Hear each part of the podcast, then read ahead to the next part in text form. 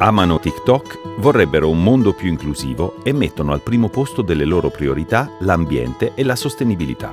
Sono i ragazzi e le ragazze della generazione Z, nati tra la fine degli anni 90 e la prima decade del 2000.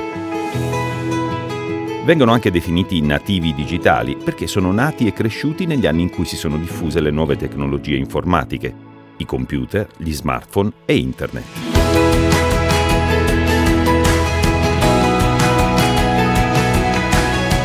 Transizioni. In cammino verso il futuro. Un podcast di Luce News in collaborazione con Eni. È la generazione Z, composta da giovani tra i 15 e i 25 anni, che hanno migliorato la propria consapevolezza rispetto ai temi ambientali.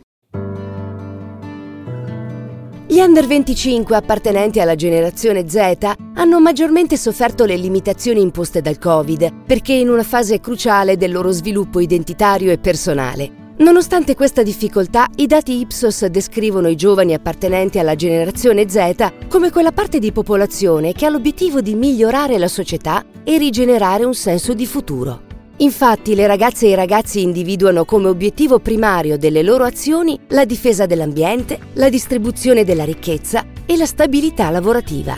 La sostenibilità sociale e l'inclusività sono prioritarie per questa generazione. Vorrebbero agevolare l'ingresso delle donne nel mondo del lavoro e aspirano a politiche più inclusive verso gli immigrati. Il 55% infatti propende per la solidarietà nei loro confronti, contro il 25% che ne prova paura. Infine, dalla ricerca Ipsos condotta per l'osservatorio CIR Food District, emerge una forte sensibilità verso un sistema alimentare più responsabile. I giovani preferiscono consumare cibi semplici e italiani. La maggioranza di loro concorda sulla necessità di ripensare il modo in cui il cibo viene prodotto e consumato. Il 91% infatti predilige un'alimentazione più sostenibile, che non acceleri i fenomeni di deforestazione, cambiamento climatico e deterioramento della biodiversità. Quali sono dunque le principali caratteristiche della generazione Z, ovvero i giovani tra i 15 e i 25 anni? Lo chiediamo a Enzo Risso, direttore scientifico di Ipsos.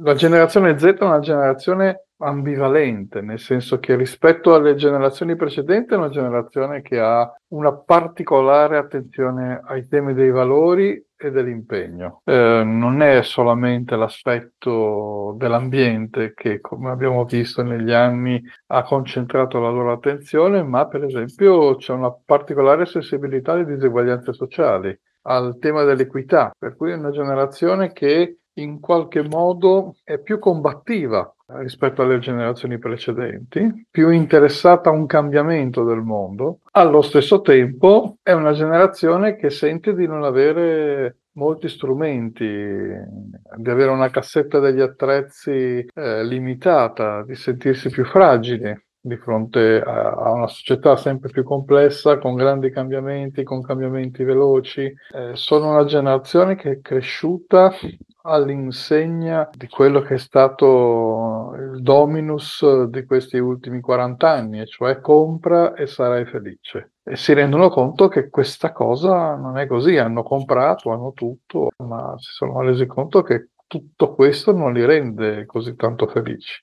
I nativi digitali hanno accesso a una quantità di informazioni mai avuta prima, hanno infinite fonti per conoscere e accedere a contenuti di tutti i tipi. Questo è un vantaggio?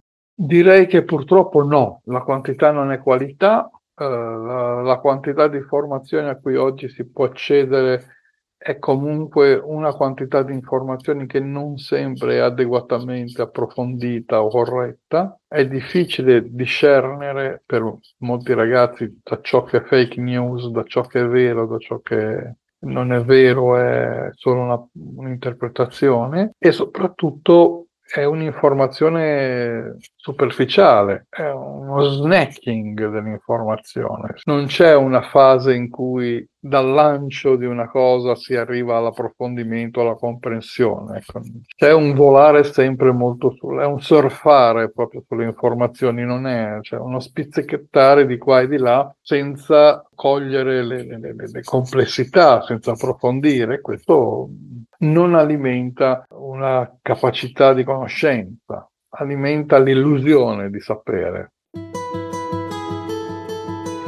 Ricevere troppe informazioni può essere fuorviante, come spiegava il direttore Risso, però in molti contesti l'accesso immediato alle notizie può contribuire a creare una consapevolezza e una maggiore comprensione. Grazie al web e ai social network si possono anche diffondere comportamenti e atteggiamenti virtuosi. Questa puntata termina qui. A presto! Ciao a tutti e a tutte!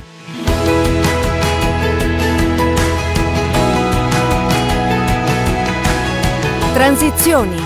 In cammino verso il futuro. Un podcast di Luce News in collaborazione con Eni.